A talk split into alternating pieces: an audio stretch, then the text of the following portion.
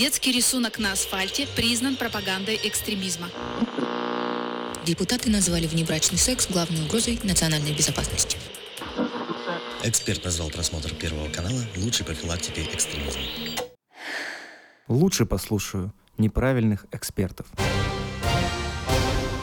Слушайте подкаст и погружайтесь в мир насилия, тотального контроля и пропаганды вместе с неправильными экспертами. Всем привет! И с вами подкаст «Неправильные эксперты». В наших новостных выпусках мы неоднократно рассказывали, что сегодня мир и наша страна, тут не исключение, переживает бум психологических услуг и вестернизации, когда абсолютно любую проблему призывают проработать с каким-нибудь наставником или коучем. И, конечно, это происходит не только из-за влияния тлетворного Запада, но и благодаря росту уровня тревоги, стрессов и других проблем. А с этим наше государство не экономит и отсыпает нам этого просто пригоршнями. Забирайте не хочу. Конечно, обращаться к специалистам это хорошо и правильно, но с другой стороны всегда возникает вопрос, а действительно ли перед нами настоящий психолог, а не шаман в десятом поколении с дипломом юриста сельскохозяйственного института. Поэтому мы решили немного разобраться с этой темой и записать выпуск про лженауку и ее влияние на психологию. Пытаться нащупать в темноте слона или черную кошку с вами сегодня буду я, Михаил Вершинин, социальный психолог и не слон, а еще социолог Сергей Бредихин. И не черная кошка. И религиовед Елизавета Щетинина. И не слон, и не черная кошка, просто религиовед. Всем научный привет. Покормите религиоведа. Ну а за соблюдением критериев научности будет наблюдать товарищ майор, для которого мы запускаем дисклеймер.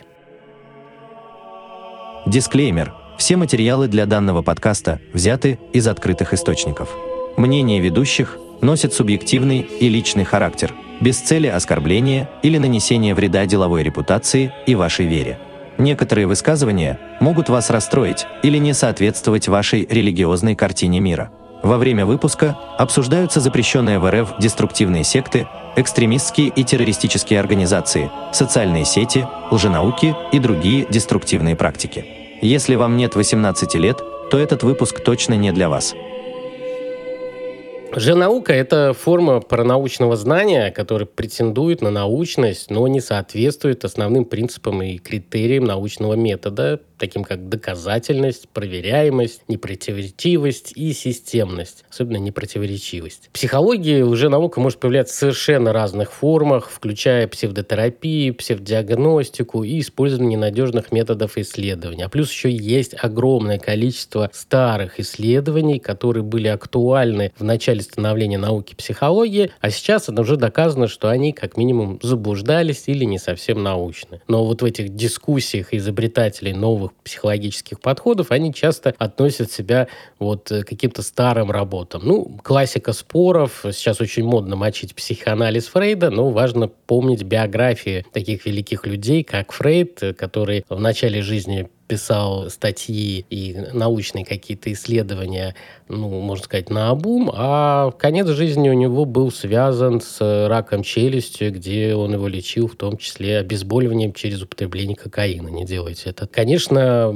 исследования ученого, там, кто 30-40 лет что-нибудь пишет по психологии, они могут отличаться по своему качеству. И очень часто уже научные концепции психологии или около психологии используют обязательно, это им пришло и сект, или в секты это пришло. Это наукообразный язык, терминология, что сразу придает какой-то вес. Любят ссылаться на всякие исследования, но когда начинается факт-чекинг, и когда настоящая наука пытается повторить какие-то эксперименты, которые были проведены, оказалось, что эти результаты невозможно подтвердить. Но хочу сразу отметить, что это бич не только лженауки, но и fucking bitch, да, и нормальной науки, потому что оказалось, что в социальной психологии недавно перепроверяли огромное количество исследований и не смогли порядка 40% известных исследований повторить. Но опять, это очень хорошо, что наука э, всегда смотрит критически не только вовне, но и внутрь себя, и постоянно ищутся новые возможности по исследованию поведения человека. Я в свое время написал несколько статей с Евгением Волковым для журнала «Наша психология». Кстати, в спецвыпуске «Неправильные гости» у нас вышло интервью с Евгением о зарождении и крахе антикультового движения в нашей стране,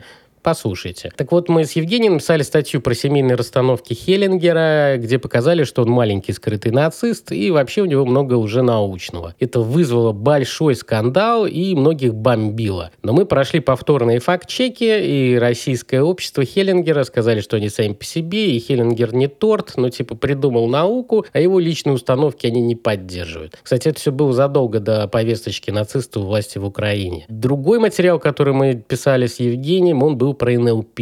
Причем назвали мы эту статью «Не лепи Горбатова». Тут был большой опыт у Евгения, так как он проходил практику в том самом американском вузе, где зародилась НЛП. И теперь этот вуз проводит ежегодную международную научную конференцию, объясняя, что НЛП — это не наука, а монетизация псевдонаучных идей в американском стиле успешного успеха. Я бы сюда с удовольствием отнес бы и эмоциональный интеллект, это такая же выдумка, или, вернее сказать, переупаковка эмпатии, чтобы продавать потом под своей торговой маркой и придумать какую-нибудь сертификацию, мини-школу, и постоянно денежка капает на счет. Я вам это рассказываю, а Сергей улыбается и кивает а денежка капает на счет. Но, не всем. Михаил, для вас со скидкой, вы же знаете. И, конечно, для многих будет откровением, что знаменитые тесты личности Майер-Брикса – это антинаучный фуфел, который уже давно сворачивают нормальные ведомства и университеты. И даже позитивная психология – тот же самый психологический бат. Поэтому грани уже научности или ошибочности в теме психологии огромные. Недаром существует движение скептиков, которые сконцентрированы на уже науках, и можете поизучать их материалы, доказательства ненаучности сущности тех или каких-то других так называемых великих откровений и теорий. Есть очень известные скептики, как Джеймс Рэнди, Ричард Докинс, Майк Азимов. Там очень много порядочных людей. И вот все они с тревогой смотрят на расцвет уже научности в психологии. Лиса, а как вы смотрите, вот сейчас я записываю подкаст, у вас очень тревожный взгляд. Вы, скорее всего, тревожитесь за психологию. Я просто, Михаил, тревожусь. И все-таки почему же наука в психологии это плохо и почему тревожиться нужно с умом? Если кратко смотреть, то лженаука оказывает негативное влияние на пациентов, в том числе путем искажения общественного мнения научной психологии. А если подробнее, то давайте остановимся на этических проблемах, связанных с некоторыми лженаучными практиками в психологической науке. Одна из самых главных опасностей псевдонауки заключается в том, что она может эксплуатировать людей, оказавшихся в сложной жизненной ситуации. Ну, например, не в той ситуации, в которой оказывается сейчас Елизавета, но в той ситуации, в которой оказывается большинство людей в условиях нынешнего глобального социального, политического, экономического кризиса. Не будем забывать, что не так давно у нас э, были острые проблемы, связанные с пандемией. Например, предлагая ложные надежды. Возьмем как один из ярких примеров это астрология. Людям в кризисе астрология, например, обещает предсказать будущее, дать советы, как изменить свою жизнь к лучшему. А на самом деле их предсказания не имеют научного обоснования и могут только усугубить тревогу человека. А у меня был случай, так как я стою в гильдии маркетологов России, там был один коллега, который великий маркетолог, великий астролог. И у нас выходила какая-то дискуссия или публикация про астрологию, тоже, кажется, с Евгением Волковым. И он мне потом потом в личку писал, Михаил, вы что, вас звезды накажут, грузовик собьет, вы зачем это написали, ждите. Вот 15 лет жду.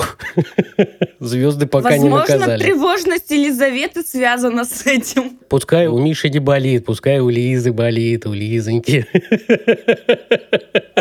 Михаил Валерьевич, уберите, пожалуйста, иголки из моей куклы. На самом деле, вопросы, связанные с астрологией, если мы говорим про влияние астрологии на психологию, то это не классическая астрология, о которой мы еще и будем подробнее в ближайшее время записывать подкаст. Это вопрос, связанный с неким кучем, астрологом, хиромантом, психологом и прочим-прочим профессором всемировых наук, который вам поможет выстроить позитивную карту трансформации вашей судьбы только в лучшую сторону, в лучшую сторону за большие деньги. Подобная ситуация, кстати, складывается с экстрасенсами, магами, хиромантами. Они эксплуатируют и страхи, и боль, зачастую меняя некие коммерческие вещи, ну, в данном случае это чистая оплата деньгами, за иллюзорную надежду и помощь. Когда настоящая помощь, обращение к врачам и психологам откладывается. Это вопросы не только связаны с психологическим кризисом, это вопросы связаны зачастую с упущенным временем, когда психологические проблемы наступают на фоне физических проблем, физических недомоганий. И нужна помощь не только психолога, психотерапевта и психиатра, но и помощь, связанная уже с медициной и проверка в целом здоровья. Еще одна этическая проблема, с которой мы сталкиваемся, это вопросы манипуляции людьми через уже научные теории. Когда псевдонаука используется, чтобы оправдать социальное или имущественное неравенство между людьми. Кроме того, некоторые направления, о которых мы поговорим сегодня,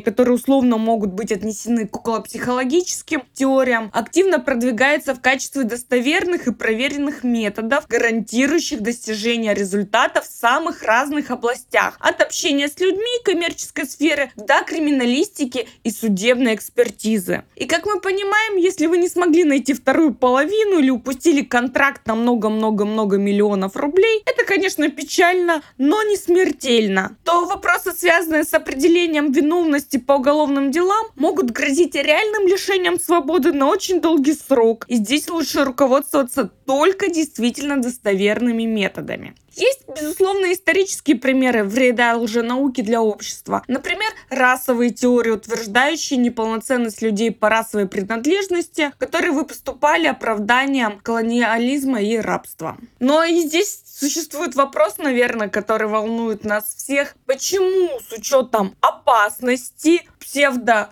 научных теорий, почему с учетом вопросов, связанных не только с вредом для психологического здоровья, психического здоровья, но и какими-то коммерческими преступлениями. Лженаука становится популярной. Да, Сергей, почему продажи вашего учения прут? Расскажите нам, пожалуйста. Пока деньги капают вам на счет, конечно же. Знаете, здесь много секретов коммерческой фирмы, я все не буду их раскрывать, но некоторые расскажу. Есть такая интересная статья с длинным и говорящим названием «Распространение контринтуитивной псевдонауки через коммуникативные механизмы оценки разума». Ее написали американские исследователи Мермелштейн и Герман, и они объясняют, что, по крайней мере, некоторые формы псевдонауки, такие как астрология или парапсихология, технологии э, настолько популярны в мире, потому что, как это ни парадоксально, они противоречат здравому смыслу. Например, астрология э, противоречит нашему здравому смыслу, нашей такой бытовой интуиции, касающейся того, что ну, звезды никаким образом прямо не могут оказывать влияние на расстояние и воздействовать на нашу жизнь. Тем не менее, мы же все слушаем гороскопы и каким-то образом стараемся, так сказать, перенести вот эти прогнозы на свою жизнь. Хотя вот здравым смыслом прекрасно понимаем, что это не работает, но где-то вот интуитивно мы хотим обнаружить скрытые механизмы действия Вселенной, которые точно окажут на нас влияние. С другой стороны, зачастую это такая поверхностная вещь, поскольку, ну, вряд ли кто-то из нас живет полностью в соответствии с описанием жизни знака зодиака, которую дают те самые лженаучные астрологи. Хотя и таких людей хватает в нашем мире. Есть даже определенные люди из кадровых агентств, которые набирают персонал по звездам. Другая причина, по которым люди могут доверять нелогичным, противоречивым псевдонаучным утверждениям, заключается в том, что они слепо доверяют источнику, который их, так сказать, пропагандирует. А если помните, мы записывали подкаст «Ешь, молись и лайкай. Еда и диета в Инстаграме и сектах», где как раз-таки рассказывали вот эту историю, как эксперты из Инстаграма дают плохие советы, но, несмотря на это и несмотря на довольно очевидную глупость того, что они говорят, общее доверие к подобным звездам в интернете, основанное на большом количестве лайков, подписок и так далее, оно ведет к тому, что люди начинают следовать вот этим глупым советам. И в целом подобное обращение к авторитетным людям, да, сегодня авторитет это тот, кто имеет больше подписчиков и лайков, это механизм, который помогает уменьшить стресс и тревогу за принятие решений в собственной жизни жизни. Вот у вас есть некая инстаграм-звезда, которая дает вам проверенный в кавычках совет, а вы ему, собственно, следуете.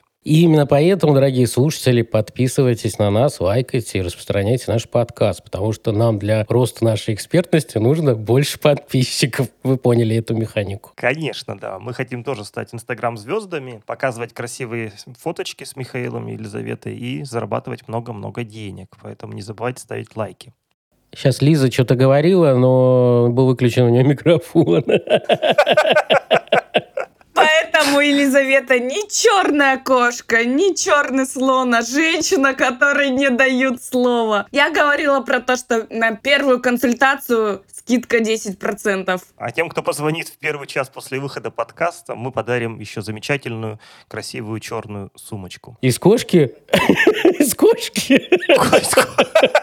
Из черной красивой кошки. Натуральный мех прилагается. Инстаграм, кстати, мы напомним, является у нас продуктом запрещенной в России мета. На самом деле это, конечно, весело, но это практика достаточно порочная, о чем говорила Елизавета, поскольку псевдоэксперты, которые пытаются выдать себя за действительных экспертов в серьезных областях, таких как психология, они, в общем-то, подрывают общее доверие к науке и экспертизе в целом. И чтобы подвести некий итог вот этой теме, почему же псевдонаука и лженаука популярна, в том числе и психологии, давайте вот так кратко выделим основные моменты. Во-первых, людям свойственно искать простые ответы на сложные и порой мучительные вопросы о жизни, о своих тревогах, болях и так далее. Лженаука дает им иллюзию этих ответов, зачастую достаточно простых и тех, которые якобы ты можешь применить на практике, и у тебя все пройдет. Лженаука часто обещает быстрые результаты там, где настоящая наука требует долгих усилий или, например, вообще пока ничего не может сказать, потому что не проведены полноценные исследования, нет каких-то результатов. Людей привлекает перспектива легкого успеха. А лженаучные теории могут могут льстить чувству собственной исключительности. Вы владеете неким тайным знанием, доступным для масс, и вот только ограниченный круг людей, прошедших обучение именно в данной школе, получает настоящий сертификат и может дальше нести лженаучную чушь в мир. Очень часто лженаука апеллирует именно к эмоциям, а не к разуму, и это создает иллюзию глубокого понимания жизни. Это вот э, тот самый механизм, с которого я начал, который описан в статье американских исследователей. Очень часто лженаучные идеи распространяют харизматичные лидеры, лидеры мнений, инфлюенсеры и так далее. И здесь их влияние зачастую подавляет критическое мышление. Мы смотрим на звезду, а не думаем головой.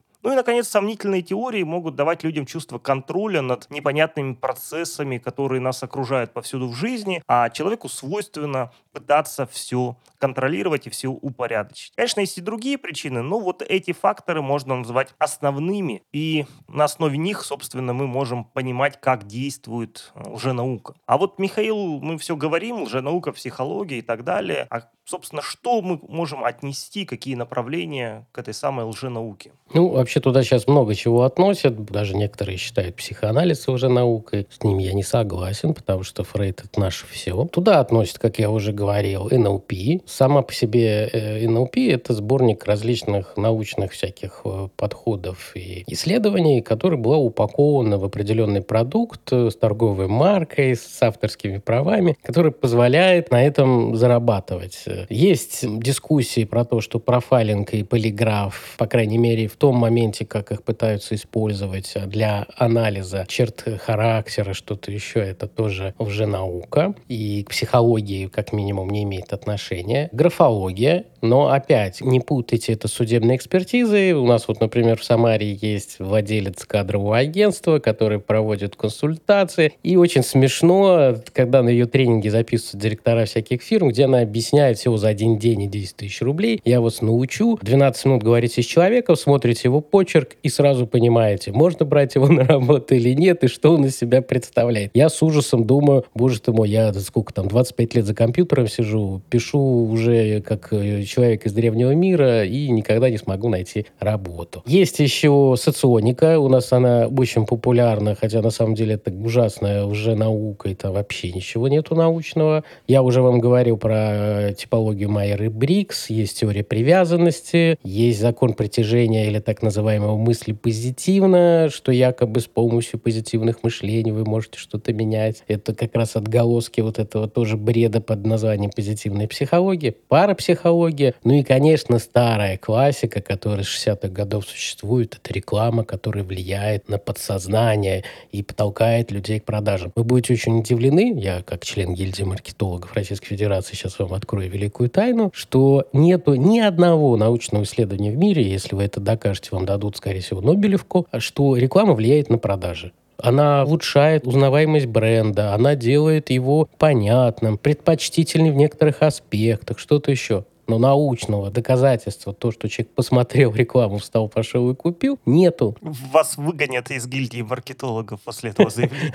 Да нет, у нас, слава богу, про это знает, хотя, конечно, некоторые коллеги могут быть возмущены такой глупостью, сказанной в подкасте. А в гильдию астрологов вас не примут. Там уже, я думаю, смазали мою куклу.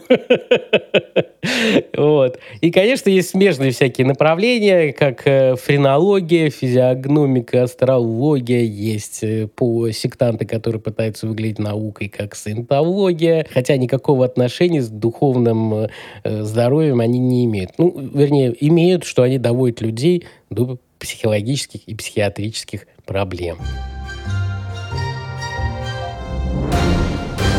Давайте еще сейчас поговорим про могут ли не специалисты с помощью тех или иных техник манипуляций достоверно узнать что-то о человеке. На самом деле любой профессионал должен иметь соответствующее образования. И очень часто мы сталкиваемся с тем, что за всеми различными новыми квази-психологическими направлениями, в том числе о которых мы сегодня будем говорить, о которых мы уже сегодня говорили, стоят люди, которые очень далеки от психологии. Либо в лучшем случае получившие корочки онлайн-курсов на 72 часа, как, в принципе, Елизавета. И они считают, что это нормально, ведь они занимаются не психологией, а чем-то иным либо считают это нормальным, потому что они занимаются психологией, а настоящий психолог, он рожден быть психологом, а ваше образование 4, 5, 6, 10 лет – это всего лишь трата времени. Однако в действительности практически все эти направления есть не что иное, как именно вопросы психологии, изложенные таким образом, чтобы обойти критерии научности, в том числе через изобретение волшебных методик, придумывание паранаучной терминологии и создание эффекта эзотеричности, знания путем раздачи сертификатов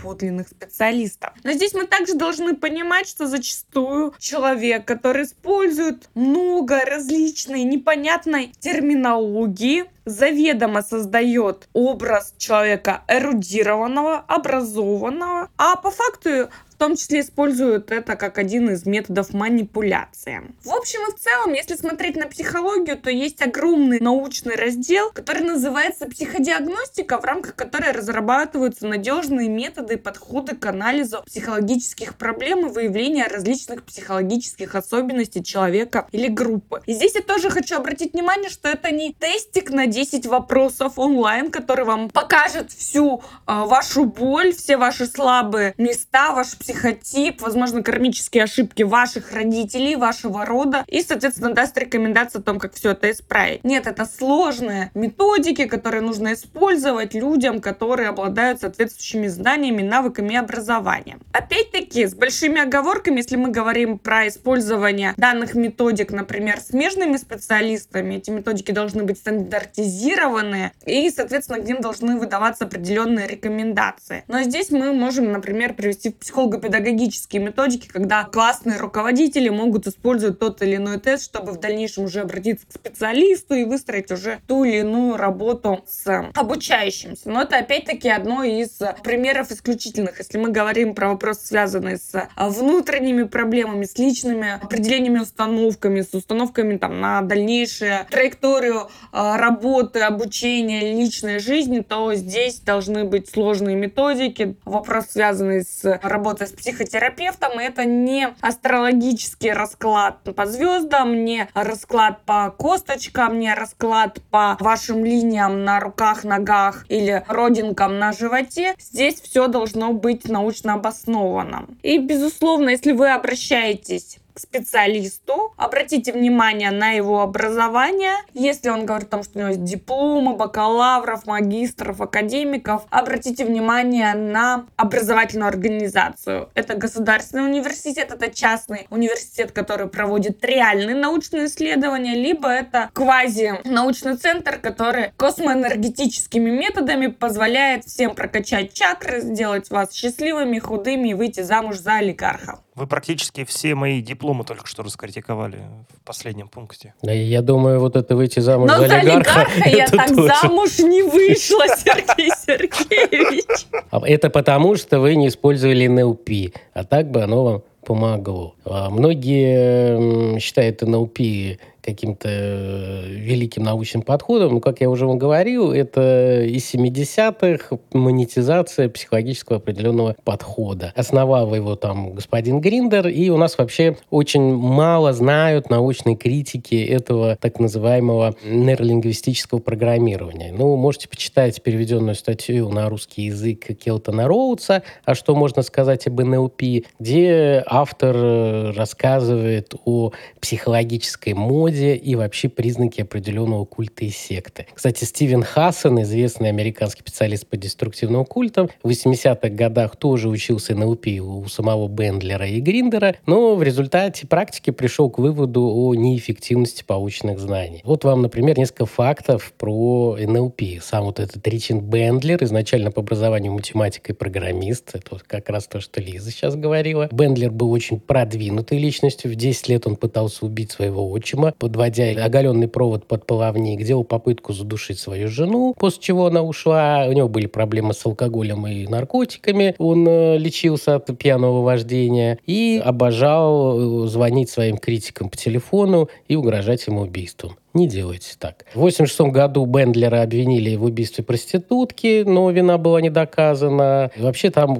очень такая бурная биография, но мало кто это знает. В 90-х годах Бендлер поссорился с Гриндером, и они судились между собой за прав на торговую марку. Джон Гриндер дослужился до звания капитана спецназа армии США и работал агентом ЦРУ в Западной Европе. И в 90-х годах Гриндер посещал СССР вместе со своим учеником Ричардом Коннером, проводил семинары и лекции. Коннер остался в СССР, а в 98 году получил российское гражданство. И до сих пор как бы развивает НЛП, старичок. А Ричард Коннер отсидел 20 месяцев в американской тюрьме за уклонение от призыва по антивоенным убеждениям. В 1972 году открыл бизнес производства деревянных дверей и окон, а вот в 1982 году, после прохождения психотерапии у доктора Джона Райса, он начал интересоваться психологией и впоследствии стал учеником Гриндера. Вот чтобы вы понимали приблизительный бэкграунд вот этих экспертов, которые придумали великий научный подход по НЛП. Э, кстати, нету никаких данных об эффективности НЛП, каких-то крупных качественных исследований, а то, что проходилось, они либо показывали низкую эффективность, либо нулевую результативность. Я к НЛП стал очень критически относиться, потому что когда стал изучать их систему сертификации, там достаточно просто. Ты доходишь до определенного уровня, там буквально за 2-3 месяца, пройдя несколько курсов обучения НЛП, э, где я видел методику, люди с закрытыми глазами должны ходить по поляне с цветами там или по траве, их должны водить на доверие. Вот, и потом можешь сам начинать выдавать другим дипломы НЛП. В Самаре я сходил даже на какой-то базовый курс посмотреть, как это работает. Ввели, ой, один маляр и женщина-химик из Тольятти. Чтобы вы понимали, НЛПисты. Если мы можем, то и вы сможете, говорили они. Да, да, да, да. Для получения подробного бизнес-плана вы знаете, к кому обратиться. Как к звездам. Да, а есть и другая, тоже в некотором роде лженаучная подача. Сейчас мы расскажем подробнее, почему. Концепция профайлинга. На самом деле здесь нужно разделять э, профайлинг, как он сложился в США, как такая практическая методика профилирования преступников. Она применялась с 50-х годов как инструмент криминалистики. Там был свой основатель, американский психиатр Джеймс Брассел, который по просьбе полиции составлял психологический портрет террориста-бомбиста. И, собственно, портрет оказался достаточно точным, и в дальнейшем профайлинг стал активно применяться теми же агентами ФБР при расследовании определенных преступлений, а именно серийных убийств и других тяжких преступлений, например, связанных с терроризмом. Но постепенно вот эта популярная идея того, что можно составить некий профиль человека по определенным маркерам и на основе этого профиля предсказывать его действия, вообще понимать, что он себя представляет, она стала проникать в другие сферы, в том числе в сферу бизнеса, где стал применяться какой-то кадровый профайлинг, в такую популярную популярную психологию, где а, людям рассказывают, что сейчас мы вас обучим этому самому профайлингу, вы будете читать человека как открытую книгу. В России же эта история стала проникать в 2000-е годы и во многом благодаря сериалам. В частности, был такой сериал «Обмани меня», где как раз-таки показывалась работа профайлера. Ну и был другой сериал на Netflix, который назывался «Охотник за разумом». Он был более близким к реальности. Там как раз показывалась работа отдела ФБР, как он начинался и как это происходило. Хватило. Но здесь нужно понимать, что вот тот самый российский профайлинг, как он продается на многочисленных курсах, очень сильно отличается от оригинального американского. По сути дела, у нас в стране это смесь психологии, лженаучной физиогномики и других псевдонаучных методов. Российские профайлеры в большинстве своем не имеют никакого специального образования, но позиционируют свою работу как точную науку. При этом профайлинг никогда не был строгой наукой, это скорее некое искусство, набор методик и техник. Его результаты никогда не могли служить единственным основанием для серьезных выводов о человеке. Это такое подсобное, вспомогательное устройство. Наверняка профайлинг, наверное, имеет право на существование. Те же агенты ФБР утверждают, что вот по ограниченному количеству преступлений его точность достигает 80%. Но, по сути дела, никаких строго научных обоснований доказательности профайлинга на сегодняшний день не существует. Причем и в ряде преступлений, например, тех же преступлений скулшутинга, о котором мы записывали отдельно отдельный подкаст, было показано, что метод профилирования вообще не работает. Я хотел напомнить, что скулшутинг запрещен в нашей стране. Да, я думаю, что и во всем мире он тоже запрещен. Но в нашей стране действительно это террористическая организация. Так вот, в нашей стране профайлинг это, по сути дела, классическая лженаука, коммерческая история, чем некий полноценный научный метод. Поэтому нужно помнить, что вот эта история ненадежная, субъективная, недостаточно обоснованная, и не покупать курсы профайлинга, которые поможет вам понять все о человеке. То есть мне совсем ничего не поможет? Только наши курсы с Михаилом. Почему? Э, есть старинные методы, связанные с э, лоботомией, э, стимулированием электричеством частей мозга. Это же классика западной психиатрии. Кому интересно, американские спецслужбы ЦРУ не могли проводить эксперименты над мозгом людей на территории США, и они делали это в маленьких частных психиатрических клиниках Канады. Про это есть большие расследования, в том числе американских журналистов, где в частной клинике Привозили там мужья жен подлечить. И прям реальные факты. И там их пытали Михаил, уберите свои ручки от моего женского мозга. Михаил, женский мозг вообще лучше не трогать. Нет, это реально, кому интересно, погуглите. Большой скандал, и канадские Министерства здравоохранения и Ассоциация психиатров, они были вынуждены вмешиваться и менять подходы в науке. Но мне кажется, вот сейчас, если говорить, то так называемые современные технологии, интернет, э, вот это все способствует рапространению уже научных идей, и с этим нужно что-то делать. Но в первую очередь, когда мы говорим про интернет, мы должны понимать, что с одной стороны мы получаем огромную, просто гигантскую возможность неограниченного доступа к научной информации. Например, 90% новостей, в том числе новых э, книгах, о новых экспериментах, о новых открытиях можно почерпнуть из интернета, не обращаясь даже на какие-то закрытые библиотеки, академические библиотеки, но опять-таки выходя в работу с конкретными научно ориентированными сайтами. Но с другой стороны, на эти сайты мало кто ходит, всем интересуют яркие картинки, визуализация, простой доступный контент. И это же основа является ростом распространения лженаучных знаний. В первую очередь в интернете сложно отделить качественную информацию от непроверенной. И уже научные активисты активно это используют. Не поймешь, где здесь правильный эксперт, здесь здесь неправильный эксперт. И об этом мы неоднократно тоже говорили в своих подкастах. Вопросы, связанные с вирусным распространением сомнительного контента через социальные сети и мессенджеры. Внимание, только сегодня бабка Ванга расскажет вам о том, как прочистить свою карму и получить образование со скидкой 70% в лучшей академии псевдоастрологических и квазинаучных наук. Ссылка в описании. Ссылка в описании, да. Возможность создать убедительные псевдонаучные сайты, видео, статьи для привлечения аудитории. И зачастую для большинства аудитории люблю вас, мои любимые студенты, но вопросы, связанные с научным сайтом, если на сайте будет слово наука, научный, наукоориентирован, это будет ключевой маркер для вас, а в том числе о том, что это достоверная информация. Дальше никто смотреть зачастую не будет. А квазинаучные представители активно это используют. Научная методика, апробированная методика, где апробировалась, кто участвовал, как проводился эксперимент, об этом обычно никто уже не задумывается. Безусловно, это образование онлайн-сообществ единомышленников, которые хотят э, взаимно укрепить свои заблуждения, которые позволяют дальше транслировать эти заблуждения и, соответственно, увеличивать свою аудиторию. И здесь можно очень много разбирать вопросы, связанные с квазинаучным маркетингом, с квазинаучными подходами, с вопросами, связанными в том числе с использованием каких-то маркетинговых технологий. Но это не так важно, как важно нам найти инструмент противодействия лженаучным теориям и не стать самими жертвами лженаучных представителей. И здесь опять-таки Елизавета приведет классические инструменты, связанные с популяризацией критического мышления, с вопросами медиаграмотности. Проверьте еще раз образование Михаила Валерьевича, прочитайте о нем и в том числе его публикации, насколько достоверен его подход и стоит ли слушать неправильных экспертов дальше. Ауч! Ауч!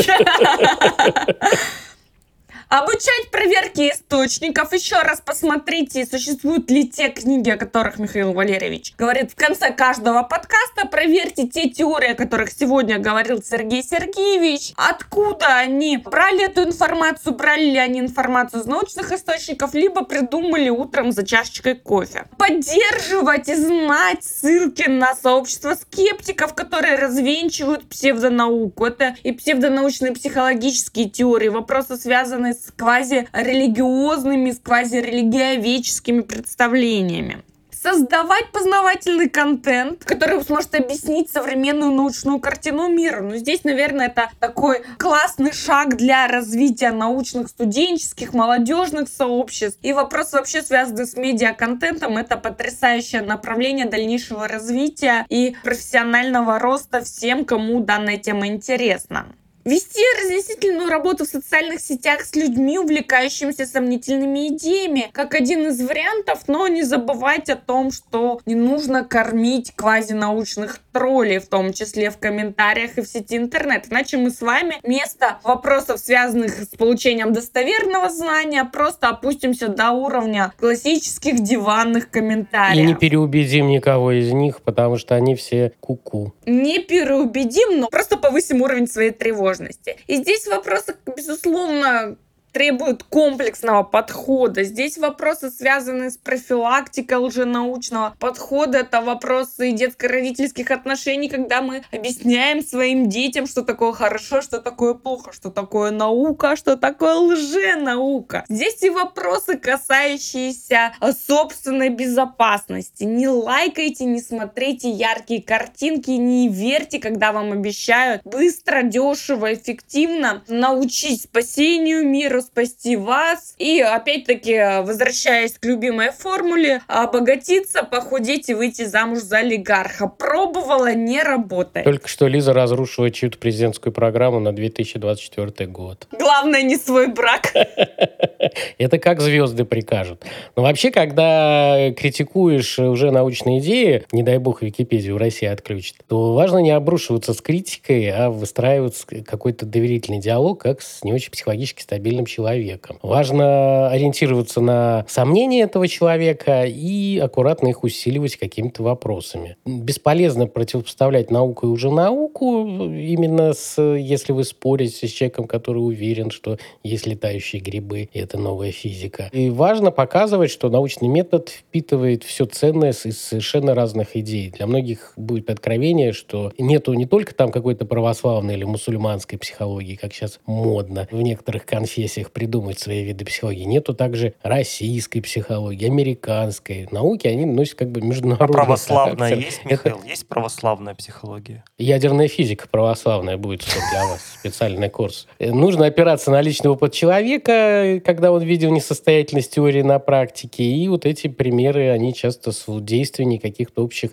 доводов. Важно поддерживать критическое мышление в целом и задавать вопросы, что-то вроде, а как проверить эту идею? Какие есть альтернативы? А почему этот опыт никто не смог больше повторить в других условиях, в другой лаборатории? Важно показывать, что наука — это живой процесс, а не догма, что ученые сами борются с заблуждением в своей среде. Иногда это сильно разочаровывает даже вот представителей академической общественности, как нас с вами, но это важный аспект, чтобы наука не костенела. Важно, конечно, факт-чекинг, то есть смотреть, какие ресурсы смотрите, какие эксперты, смотреть на их биографию, вот как Лиза правильно рассказывала, и быть терпеливым, потому что, чтобы переубедить человека, нужно время, а иногда это просто бесполезно. Но при этом сохраняйте доброжелательную атмосферу в диалоге, не выводите эту конфронтацию, ну, хочет человек улететь на космическом грибе в Альфа Центавру. Возможно, когда-нибудь в компьютерной игре он туда улетит, или это ему организуют ребята в белых халатах. То есть перспективы есть у каждого. Психиатрия позволяет, да, достигать своих целей.